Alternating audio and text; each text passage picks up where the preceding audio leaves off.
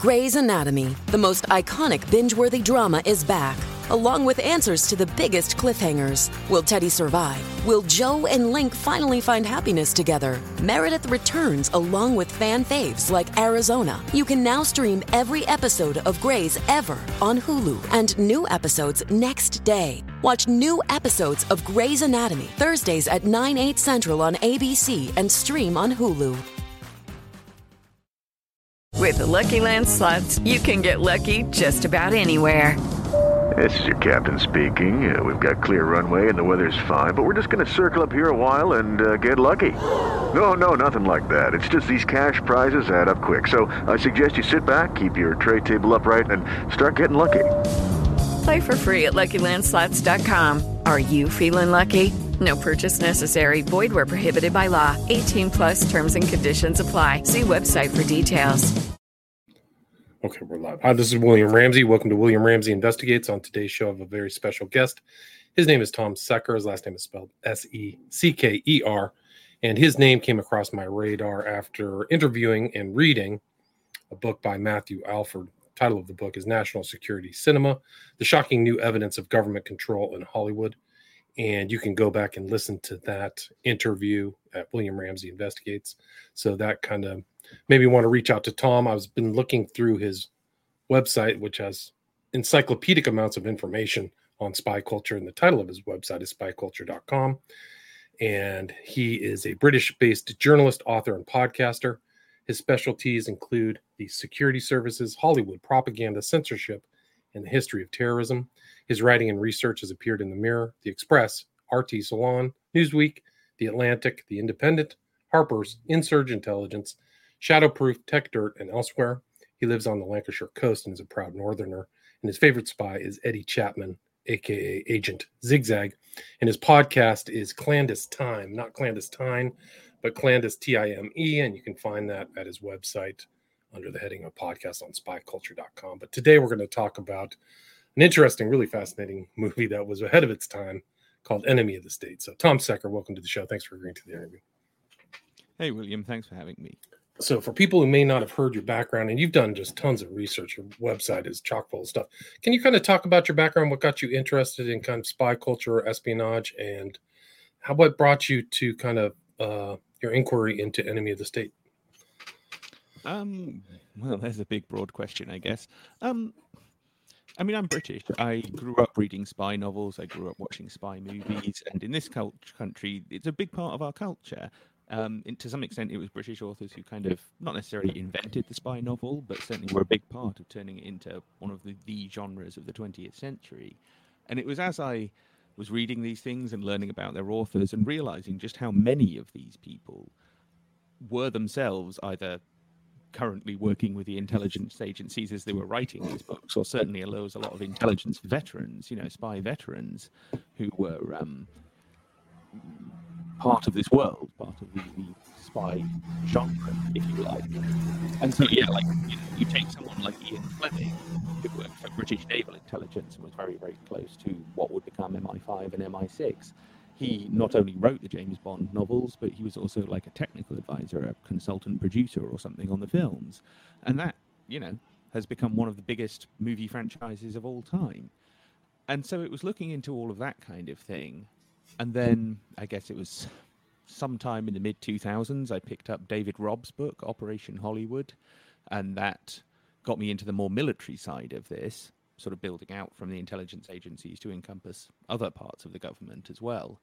And I guess I've also, just broadly speaking, had a fascination with propaganda, or at least how it is that art and culture inspires certain attitudes and ideas in people, how it encourages certain mentalities and so on. That's always been something I'm very interested in, whether we're talking, you know, linguistics or semiotics or cinema or, you know, anything else. And so combining this stuff together, it was sometime around 2012, I think, when I first started the website.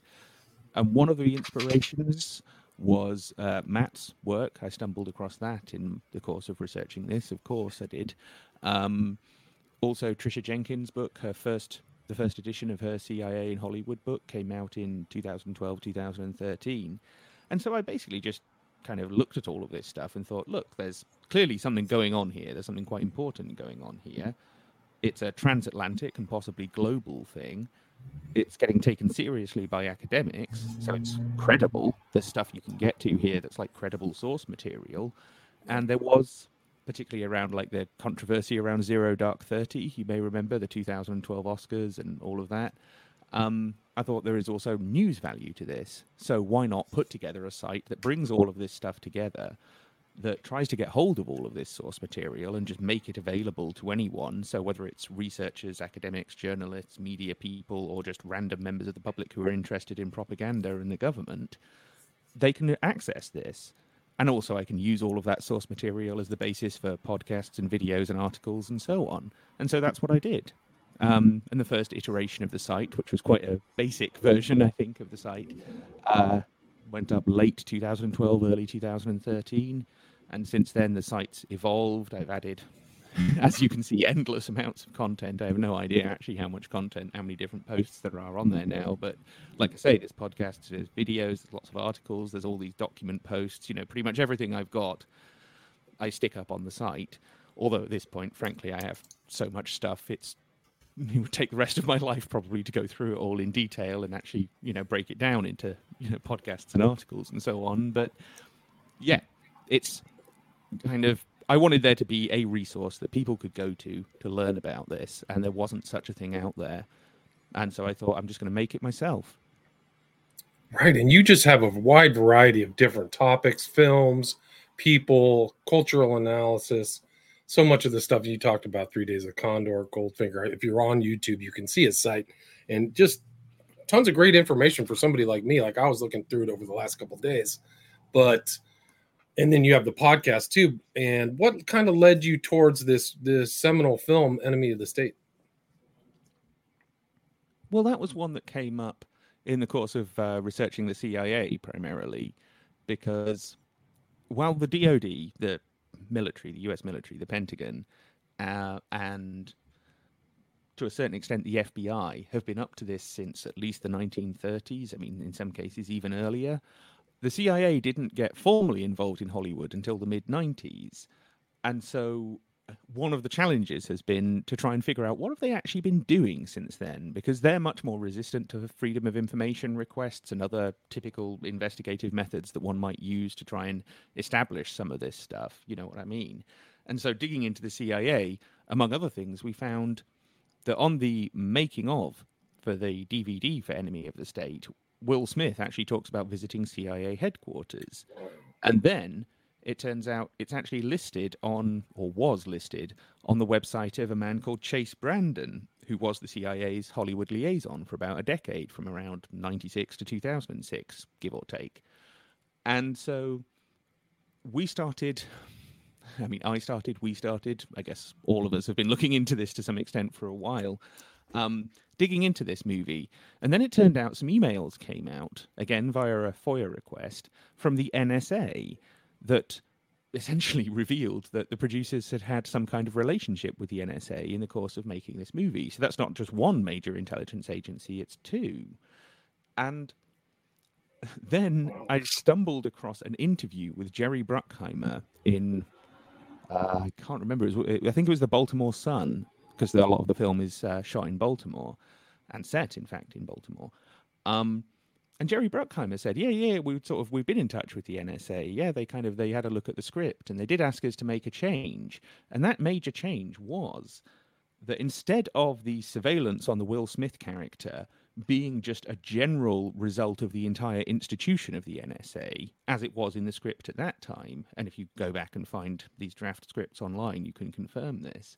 They said, no, no, no, we want it all to be pinned on one like rogue bad actor you know, one sort of psycho who just gets carried away and some other people around him who don't necessarily really know what's going on. So it's only really him that's guilty, not the institution as a whole. And this is quite a pattern that you see in spy films, intelligence films, even war films. It's like, who, who's responsible for the war crime? Oh, it's just one rogue officer and a couple of people below him. It's not an institutional problem. It's not a problem of the culture within these institutions. It's not a problem of the very situation we've put them into. You know what I mean? Yes. So that change was made by the NSA. And like I say, I confirmed this by digging up old scripts of the film and finding out, yeah, yeah, actually in the early drafts, it was kind of the NSA as a whole that were doing this, whereas in the final film, it's all essentially just Jon Voight's character. Right. So that's the sort of thing that can go on that they can make fundamental changes to the characterization and the narratives and hence the values and ideas and so on that are in these movies and that this is like a super paranoiac movie because the, the the Voight's agents are following him around in a white van with complete transparency into his technology into the will smith character's technology right yeah yeah i mean without getting too much into the plot of the movie he's a lawyer and he stumbles across something that means the NSA or this small team within the NSA are targeting him. And I mean, at the time, it was actually quite a shocking movie because I don't think people realized the extent of the NSA. I mean, most people probably didn't even realize the NSA existed. Most, I mean, mm. prior to I think the early 70s, pretty much no one outside of the NSA knew that the NSA existed. So even by the late 90s, they weren't a widely known agency. So there's that. There's the extent of the surveillance in terms of tapping his phones, his, you know, his, his bank accounts, planting bugs and cameras in his home, but also in particular the satellite surveillance. They have those mocked up versions of like a surveillance satellite following him around. Um, and I think a lot of people, certainly when you go back and you read reviews and other, you know, comments and things about the film, there's a lot of people who said, you know, this was really shocking at the time. We just hadn't seen this before. Now, why is it that people hadn't seen so much electronic surveillance before on the TV screens and in the movie theaters? Well, one of the reasons actually is the FBI. Because, like I say, they've been involved in Hollywood since the 1930s. And one of the things they're really sensitive about is electronic surveillance. They don't like depicting wiretaps and bugs and so on. And so, any movie or TV show that worked with the FBI who kind of dominated the American spy genre in the middle of the 20th century and towards the end of it, couldn't depict these things. They just wrote them out of the script. And so by the time Enemy of the State comes along, it's like this thing, this kind of stuff had been going on for decades, but right. most people didn't know about it. So, like I say, it had this very shocking effect. And so I, I don't know. I'm left wondering what was in it for the NSA and the CIA. Why were they working on this movie that kind of blew the lid off what they were actually up to? Um, it's a good point. I mean, the movie came out in 1998, just so people remember. So it was before a lot of exposure of how intense surveillance capacities were and was other whistleblowers, right? Well, sure, sure. If you think a lot of this stuff came out post 9-11, all the warrantless wiretapping, and then you've got various, you know, Thomas Drake, I guess, Edward Snowden, others who've very much blown the whistle in some manner of speaking on this. And just as a weird thing, because I know you're into weird Hollywood stuff, um, so Definitely. I think you'll find this quite entertaining. Think about the Gene Hackman character in Enemy of the State. He's called Edward. He used to work for the NSA. He lives in Baltimore and he's running around kind of avoiding the NSA, but also trying to use their secrets against them. Does that remind you of anyone? It's it's Edward Snowden, right? Yeah, basically. Snowden grew up in Baltimore. He went to Baltimore wow. Community College. All of this, you know, it fits in. Now, I don't know what on earth we make of that, given that this film came out in 98 and at that point Snowden was like 15 years old or something. Um, right. But Hackman's so, interesting too because he was in an earlier super paranoid surveillance movie called Conversation that I think was the early one for uh, uh, what's the Italian guy's name who directed The Godfather? Did you ever see The Conversation? I have seen the conversation, yeah. And in many ways, Hackman's character in Enemy of the State is like the older version of the character he plays in that movie. Um, and there are scenes. There's the scene uh, where Will Smith and his um, it's like the lawyer that his he used to have an affair with, and he meets up with her in a park, and the whole thing's being surveyed by the NSA. That's based on a scene in the conversation. When you listen oh, to it on the on the DVD commentary, he says, you know, we basically ripped off this sequence almost shot for shot from the conversation. It's it's like an updated homage to that film. But yeah, back to one of those great '70s paranoid conspiracy thrillers. Um, I really love those movies. I love that whole genre of film. So, yeah, and yeah. who was the director? It was the guy who directed The Godfather, right? It was uh, oh, what's his name? No, I can't remember. But yeah, no, that's a that's a classic. But there, I mean, the other thing, do you know that there's like a hidden 9/11 in the Enemy of the State? Like, is I think that the Edward character was born on 9/11. Yeah, yeah, yeah. Um, it's in his his passport or his birth certificate or something is mentioned. Yeah, yeah. But there's all kinds of references to real world. Uh, Tom, there's other references to real world events because William Colby, the intro scene looks like the William Colby death, right? That he he was found dead in a river in 1996. Another Intel guy, and it's almost like they picked that background. It may be somewhat inspired by, shall we say, uh, what happened to Colby. I mean, there are other mysterious deaths in the water. I mean, you interviewed Matt. One of the things Matt and I have kind of dwelt on, only in a speculative way, because we can't really figure it out, is actually, um, especially with the, the car being kind of rolled into the water, that's very actually reminiscent of what happened with Gary DeVore, the Hollywood screenwriter who oh, hands, right? murdered something, you know. Um, and his body supposedly turns up in this car in a river that it never should have been in. And this is all happening around the time when Enemy of the State was being made. So whether there's a connection there, I simply don't know. But if you want to get into speculative, weird Hollywood stuff, which some people do, the Enemy of the State has there's quite a lot to unravel there. Is basically there really is. There really, I mean, in, interesting people. Bruckheimer has a colorful background. Will Smith has a colorful background. I mean, there's a, a lot of uh, curious, and those guys, all these guys who were like the followers, had very it was the beginning of their career, right? Jack Black and some of these other people. Well, I mean, when it comes to the director Tony Scott and the producer Jerry Bruckheimer, if you think back, their first probably big blockbuster, like the really big one that made them a name, uh, was Top Gun, which is, of course, another Pentagon-supported film. It's like the classic Pentagon-supported film of the last, you know, our lifetimes at least, anyway. Um, and so yeah, they went on, both of them went on to make films with all sorts of government agencies. But yeah, also in terms of the cast, there were a number of relatively young people, who, mostly playing like the, the NSA guys or the, what does he call them, the ex military cutouts. I mean, who actually talks like that? Let's just get some ex military cutouts. That's not how people talk in these agencies. Trust me. I mean, that's what they do, but it's not like how they would say it. Um, you know, all of those characters. There's um, the younger Busey, not Gary Busey, uh, Jake Busey. Oh, right, yeah. one of the, uh, you know, like the special ops guys who sort of running around kicking down the doors and things. Yeah, there's a whole bunch of them in this, and it did sort of put them not quite into the A list, but made them blockbuster stars, established that they're blockbuster stars. Someone's just said there's Sean Penn is CIA. That's a curious one because I mean, he did star in a CIA supported movie, Fair Game, about the whole Valerie Plame affair. And several years later, was involved with the CIA's efforts to capture El Chapo, El Chapo Guzman, the um, you know cartel leader. And now he's off in Ukraine shooting a documentary. Though I haven't actually heard anything from him for about three, four weeks. I don't know what Sean Penn's. You know, I hope he's still all right. To be honest, I was curious. Uh, yeah, I mean, these are just a whole bunch of strange characters. I actually interviewed a guy. Uh, his name is Robert Kerbeck, who grew up with Valerie Plame, and so he just interviewed her recently. They kind of uh, crossed paths again, or whatever, reconnected, and so you can look up Robert Kerbeck's um, social media, and you'll find his interview with Valerie Plame. So she's she's still around. So anyway, interesting.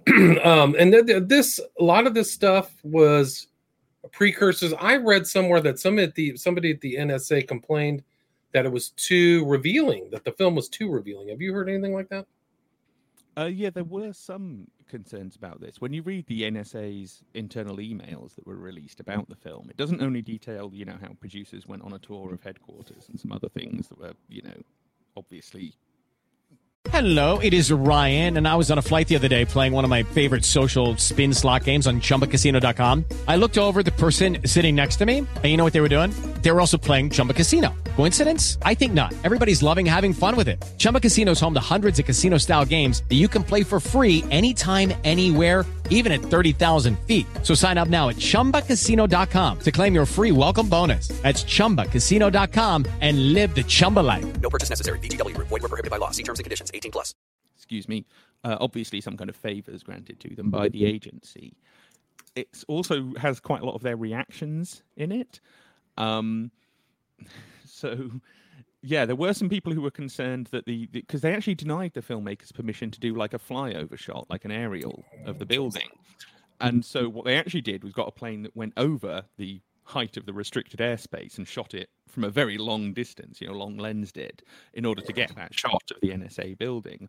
And people were concerned about this because they were like, oh, they might be able to read the, the license plates on the cars. And it's sort of no, this is this is a Hollywood movie, not a spy satellite. Your satellites can read the license plates Right. on the cars, but that's a camera in a helicopter or in a plane. It's you know their their technology isn't as good as yours. Um, but yeah, yeah, there were some concerns about sort of is this either I mean, there weren't that many concerns about it portraying them badly. That was the thing. And if you think, like I say, because of that script change, the NSA as a whole doesn't come across that bad. It is mostly just Jon Voight and his merry band of young psychopaths. So, um, yeah, it was more a concern about are they showing too much? Are we revealing too much? Are we telling the audience too much about what it is that of what we do? Um, and in fact, it did lead Michael Hayden, who one of the few people to have been, I think, the only person to have been the head of the CIA and the NSA. Um, he embarked on a kind of PR campaign, if you like, after this, in order to try and help put the NSA out there in a friendly way. And you know, he did interviews, and other high officials within the agency did interviews, and and you have to think back, given that the NSA probably had the most information, the most intelligence on what on earth was going on in those years running up to 9 11, even more than the CIA did. And hardly anyone blames them. You know, the CIA mm-hmm. have got some flack, the FBI have got a lot of flack. No one really talks about the NSA in that particular mess. And you have to wonder what on earth are they really up to? I mean, if that's a film that they helped to make and it portrays, you know, fairly blunt terms, especially for 1998, and ultimately they kind of they were okay with it. It's like, what are they really doing? How how dark are they really? You know, you know what I'm getting at. Yeah. Oh, yeah. Very dark. I mean, I think that somebody it was the, the NSA whistleblower, the most recent one. I can't remember his name offhand, but he said that the NSA got all of the Supreme Court's information and was blackmailing them. Right. I can't remember his name. He's an older guy. Kind of. I think he wrote one of the pro- software programs. If somebody is listening to this remembers his name, but he's been Bill on. Binney? Yeah, Bill Binney. Yeah, Bill Binney. Yeah, yeah. Um, well, yeah, exactly. That's the kind of things these intelligence agencies are actually doing. And whenever when we actually see a film portraying those kinds of things, and not just some small, you know, low budget made for three billion, three million dollars and stuck out on Netflix kind of movie, but you know, something big that shows in theaters and has big names attached, then maybe it, that moves the needle a bit. But the question I'm always left with with Enemy of the State is once that initial kind of shocking feeling fades, is the effect of the film just normalization? Does it actually make it seem like, okay, this is kind of disturbing and weird, but if that's what they do, then that's what they do. And and and you know, we're flooded in the news and the commentary act with all these arguments about, oh well, who are you to make these sorts of judgments? You're not on the insides of these agencies. You don't know what they know. You don't see the threats that we face every day. And so a film like this very much fits into that dialogue and very much encourages people to think, oh, well, well, I mean, I just don't know how dangerous the world is. So isn't it good, in fact, that the NSA is out there dealing with this on our behalf because, so that we don't have to, so that we don't have to think about these things? We don't have to figure this out. yeah leave it to us we can handle it we'll be your big brother and you know don't think too much but i mean some of the the the payments the nsa i think is bigger than the cia or something like their amount of money that they're receiving is considerable i can't remember what it is but they have huge databases Oh, I mean, yeah, the NSA is the biggest intelligence agency as far as I know, certainly within the US government. And it's a similar kind of story over here. GCHQ, our equivalent of the NSA, is the biggest of our intel. It's bigger than MI5 than MI6. It gets the biggest proportion of that budget. I mean, in America, you can probably find out at least some of those numbers, or they will have been leaked somewhere. Over here, they just don't tell you. They kind of show you graphs, but they've scrubbed out the numbers. So it's like, why are you even showing me this? They're so even more secretive over here than they are in America. Trust me. But yeah, there's an enormous amount of resource that gets put into this kind of eavesdropping, this kind of surveillance. It makes you wonder just how much have they swept up? How much is on all these databases and on all these server farms? And in fact, how many of these server farms that pop up all over the place are actually being run by the government rather than being just used for, you know, everyday internet traffic like what we're doing? Right, excellent point. I think during the Bush administration, there was a rele- uh, a revealing release or whistleblower who said that behind the AT and T server farms, the government had server farms leeching off of all of that information. I remember that was in San Francisco. I don't know if you remember that story, but I don't Yeah. recall that particular one, but yeah, it's that Yeah. sort of thing. Someone's just asked here who's behind the NSA, who controls it. Actually, it's technically part of the Department of Defense. It's part of the Pentagon. It's like if you look on the organizational chart, you have the different military branches Army, Navy, Air Force, Marine Corps, and what have you. Yeah, it's basically part of the DoD. right. And I think that there's an in that area, whatever, somewhere in between DC and Baltimore, there is a huge NSA facility that's like a size of a college, right? Just huge buildings and totally secretive. I think that's the one that that Snowden worked in, right? Yeah, that's the one at Fort Meade. I can't remember whether that's north of Baltimore or south of Baltimore. It's definitely in that whole like, you know, that whole area that also encompasses bits of northern Virginia. Basically, all of the intelligence is there: naval intelligence, Marine Corps, CIA, FBI. They've all got their headquarters in that one like little bit sort of tri-state area, um, and it's yeah, it's ki- it's kind of terrifying, really, to It's think terrifying. a few you know counties in northern Virginia and you know south of DC are kind of monitoring almost everything that's going on in the world, or at least everything that they can, everything that they can plug into. They're trying to keep an eye on it, and even if no human being is actually looking at it, they're still sticking the cable into a database and recording all this so they can go back and look at it later if they need to, if they feel like they want Good to. point. Good point. So they can go back and look at people's histories and whatever and all that stuff. And it, it reminds me, this movie, Enemy of the State, reminds me of the um, Matt Damon films where like they're tracking him too, where they're trying to get real live data and information and going into the back of uh, video Oh, cameras. And, Bourne trilogy. yes, yeah, the Bourne It reminds me of Bourne. The interesting. Well, they too were supported by the CIA. Turns out. Um, and yeah, I mean, if you, this is actually a curious one because in an interview, Chase Brandon, the guy who was running the CIA's office at that time, um, he said he had a look at the Bourne script, the one for the first one, the Bourne Identity. He said it was so bad he tossed it in the burn bag after page 35. Wow. And yet, he appears on the special edition DVD in a bonus feature praising the movie and talking about how realistic it is and how this is actually what CIA operatives are really like. Wow. That's incredible. It's So incredible. These. They do just, you know, say, oh no, we didn't work on that movie. And then, you know, 10 years later, you get a document or something that proves that they did. And it's like, sake. right.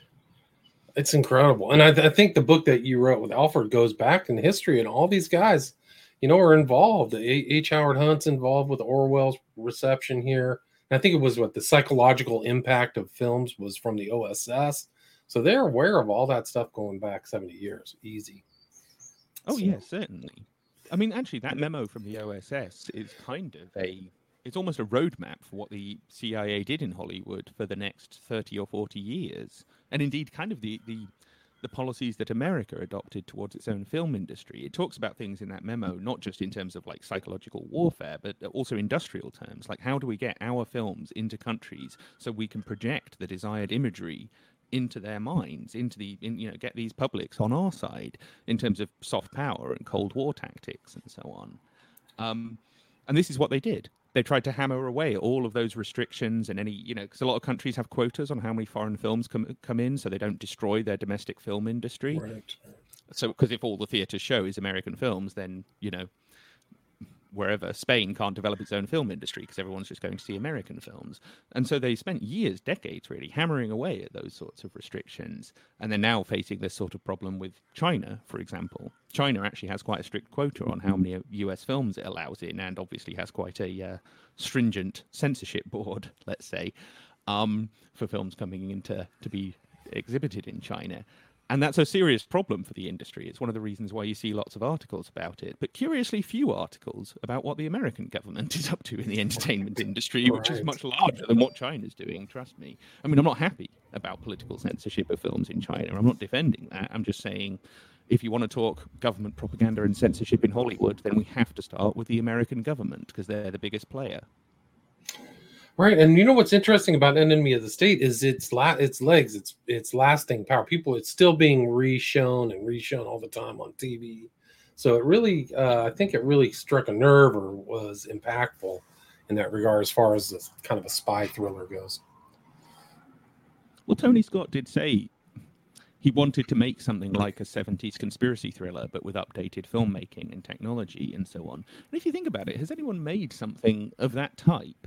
That sort of really neurotic, high paced kind of uh, surveillance thriller that's also an action film. Has anyone made anything that's good like that since then? I don't know. I don't know. I don't think so. What was the one? Eagle's Nest, I think, was one, or the, I can't remember what. That was like one where you're in total surveillance state. Do you remember that movie? Yeah, sure. There's that. There's um, uh, the Tom Cruise one from Right, uh, full- Right. A couple of others, maybe, but that, that's what I mean. Because no other film, I think, has really done quite what Enemy of the State did, or certainly not done it as well with such a big cast. Um, Right. That's one of the reasons it has longevity. Eagle Eye. Thank It's- you, Drone Dynasty. Eagle Eye. Ah, yeah, Um, Eagle Eye, sure, an FBI-supported film. Wow. It's all there. They're just yeah. they're just puppeteering the whole thing, man. They're just yeah, you're watching a bunch of marionettes about secret players behind, you know. And that goes into approval. I mean, and Simpson and Bruckheimer are notorious. I mean, Simpson, if you were I mean, what was exposed about that guy who was Bruckheimer's uh, producing buddy was off the charts. It was off the charts. Simpson was really something else. He was basically like his own pharmaceutical guy. He had tons of drugs and uh, you know, Yeah, I mean, Hollywood people do tend to be a bit kind of nuts. Um, yeah. No, no, no. I think that's one of the reasons why they're easy to manipulate, to be honest. Because I often get asked, you know, do people not push back against this? And to be honest, every once in a while they do. With Lucky Land slots, you can get lucky just about anywhere. Dearly beloved, we are gathered here today to. Has anyone seen the bride and groom? Sorry, sorry, we're here. We were getting lucky in the limo and we lost track of time. No, Lucky Land Casino, with cash prizes that add up quicker than a guest registry. In that case, I pronounce you lucky. Play for free at LuckyLandSlots.com. Daily bonuses are waiting. No purchase necessary. Void were prohibited by law. 18 plus. Terms and conditions apply. See website for details. Um, you know, there are screenwriters who said, no, I'm not making these script changes. We'll go make the film without you if necessary. Um, but usually they don't. And it's because, you know, a lot of them are kind of soft. They don't care. As long as they get to be rich and live their lifestyles and get to get famous making movies, they're not all that bothered about what they're making. So if it, some government department turns up and says, no, you're not allowed to mention the CIA in this movie, they'll go, okay, we'll just call them something else. We don't care. It's no skin off our nose. We still make money. We still get to do everything else we're doing. So they just go along with it. Hollywood is actually sort of has this reputation for being quite, I don't know, political or something, but deep down, I don't think most of these people really care. I think they're kind of quite vapid, narcissistic people, and so they're easy to push around. If whether you're a weapons manufacturer or product placement company or the Department of Homeland Security, you can get what you want out of them because as long as they get what they want out of it, they really don't care. Right. No, it's a good point. I mean, and the other thing is if you have the government supporting you, why not make their film? Because the films get made, they get green lit, and uh, you get in front of the camera. Like you have Ben Affleck right there on the cover of your spy culture thing, and there's a perfect example. He's he's had a privileged career doing all these pro America films, right? Well, he won an Oscar for that movie. Yeah. You think someone like Ben Affleck wins an Oscar without doing something like that? So, and in fact, that that image from that video, that's him outside CIA headquarters. You can actually, if you look in the background, you can see just a little bit of Langley. which like I think you show in your book, um, National Security Cinema. Like that, that's a coveted thing. That wasn't something that the CIA was very amenable to, is filming by them. So the ability to film in front of that headquarters can tell you something. Would you agree with that? Well, when you think about all the different spy movies and TV shows and what have you that get made, there, there it's quite a competitive market. It's quite a competitive genre, right? So, how do you make yours stand out? Well, usually the answer is so-called authenticity. You make it feel like you're getting a real glimpse behind the scenes into this secret world. that's what they're supposedly offering their audience, and to some extent they are actually giving you that, but it's sort of a version of that world that's been curated and edited by the people who actually live in that world. So um, make of that what you will. But this is why being able to film at a military base or CIA headquarters or FBI headquarters, it just adds to the luster and the production value of a movie. And it adds to, it grants it a greater credibility in the eyes of the audience. It's, it's all of these things. And these agencies know this. They know, it says sometimes in their document, you know, added production value. They know what it is that they're offering in exchange for, like I say, censorship and propaganda. And so, yeah, there aren't that many films. I get into it in that Ben Affleck video on my site. Um, first one was in the early 1970s. Then they didn't let anyone film there until Patriot Games, really, until in 1992. Um, there's maybe one or two others from the 90s. There's a couple from the 2000s. There really aren't very many um, in terms of people who've been granted that kind of access. Right. Interesting. Tom, we're at about 33 minutes. Can you are you available to take a few questions? Of course. Uh Kill Bow asks, have you seen the film The Final Option that was one of the first films to show the special air service in action? Have you heard of The Final Option? I don't think I have seen this film. Doesn't no. sound familiar. Okay. Sorry. Uh, it's okay. Another one, Oswald asks, what does Tom Secker think of Ben Affleck starring in Sean Stone's biopic? Sean Stone's biopic. I'm assuming Ben Affleck will not have aged from transhumanism once Sean is dead. Um, What's Sean Stone's biopic, Oswald? I don't know what that is. Do you know what that is, Tom? Um, I'm not sure what you're driving at there. No, no. Okay. Is Here's this another biopic that may happen? Yeah, you guys are you guys got some good uh obscure questions. Um Lee asks, what do you think about the upcoming film Killers of the Flower Moon? Do you know what that's about? Again, again I'm not familiar with this this movie. People Oh, need to man. give slightly more information. These guys are tough. They're throwing curveballs today. This is these are not uh soft one. Uh, Telepon is a good Pelican Brief and Conspiracy Theorist are both good films and both star Julia Roberts as Drone Dynasty. Anybody have any questions you could ask that uh Tom could answer? I mean, I would definitely go Oh, to his website. like guys. the Flower Moon. I have heard of this movie. Yeah, I'm I'm 90% sure this film was to some extent made with the help of the FBI, um, because they are very very protective of uh, any film that depicts J. Edgar Hoover. Even now, even like decades after the man's dead, he holds such a sway over that institution, if you know what I mean, because he was, you know, he was the head of that institution for the first Right. uh, 40, 50 years of its existence. Um, yeah, the documents I've seen are very, uh, they're very, very particular about how Hoover is portrayed. Um, even if we're talking like stuff he did back in the 20s and 30s, where you could say, oh, well, it was back then, it's world, you know, the world's moved on, times have changed. It's still like, no. And so I think, yeah, Killers of the Flower Moon may, may well be some kind of FBI propaganda movie. Interesting. And what what do you what can people see when they check out your podcast? Your podcast is the title of it again is Clandestine. Clandestine. Right? Yeah. I mean, And yeah, you don't- can find that on my site on spyculture.com and on all of those apps that are there on the screen for those of you watching. Um, and a whole load of other apps, to be honest. I mean, if you just search for clandestine on whatever podcast app or, or downloader or whatever it is that you use, it'll probably be on there. And they can find, I mean, I guess, quite a wide range of stuff. I do sometimes do straight movie and book reviews, but they're usually with some kind of covert ops or, you know, covert warfare, psychological warfare theme. I do quite a lot of analysis of the files and documents that we've got and, you know, go through the movies in quite a lot of detail and explain how this scene was changed to this and what they were trying to do with that and, you know, why they make these changes. Um, there's a lot of just discussion of any anything that films at Langley. Basically, I, I watch and review and say what I think the CIA were getting out of this, or look where where possible, look at the documents and and find that. Um, so all that kind of stuff. I've also done a series or a sort of sub series within my podcast called "The Alternative History of Al Qaeda" that looks at essentially what out what was going on with Al Qaeda between their founding in the late 80s uh, all the way up to 9/11, and all of these different figures within Al Qaeda who are Okay, round two. Name something that's not boring. A laundry? Ooh, a book club. Computer solitaire, huh? Ah, sorry, we were looking for Chumba Casino.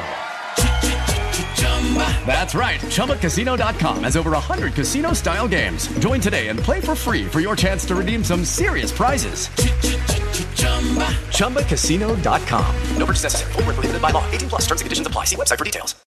Lucky Land Casino asking people what's the weirdest place you've gotten lucky? Lucky? In line at the deli, I guess? Aha, in my dentist's office.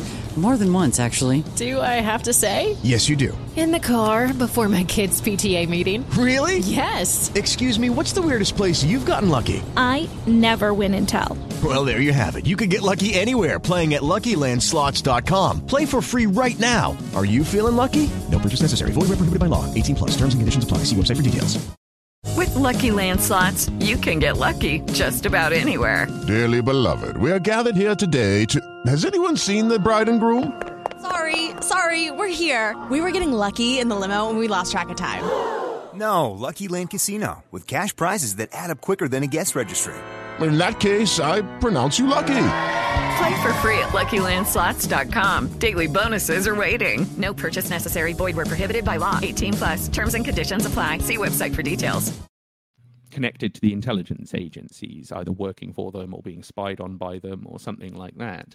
So it's quite a mishmash. It's quite a cross section of different stuff that you can uh, find in that podcast. And I try and, you know, the best episodes, one that was just flashing up there, things like the, the Department of Homeland Security. I looked at how their Hollywood office works, but also in particular how this plays out in the movie about the Boston Marathon bombing, which is grossly misleading.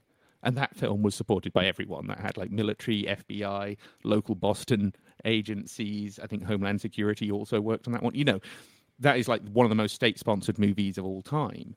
And it tells almost entirely misleading and in some ways quite kind of bigoted version of events there. Avoids all of the questions, all of the outstanding stuff where people are wondering, well, hang on, what about the background of these Tsarnaevs who, again, had relatives in the security services, were clearly to some extent being spied on by the security services.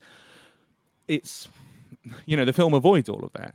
Well, one of the reasons why it avoids all of that is because the very people who were doing all of this and who either screwed up massively or were up to something very evil and criminal were working on the movie.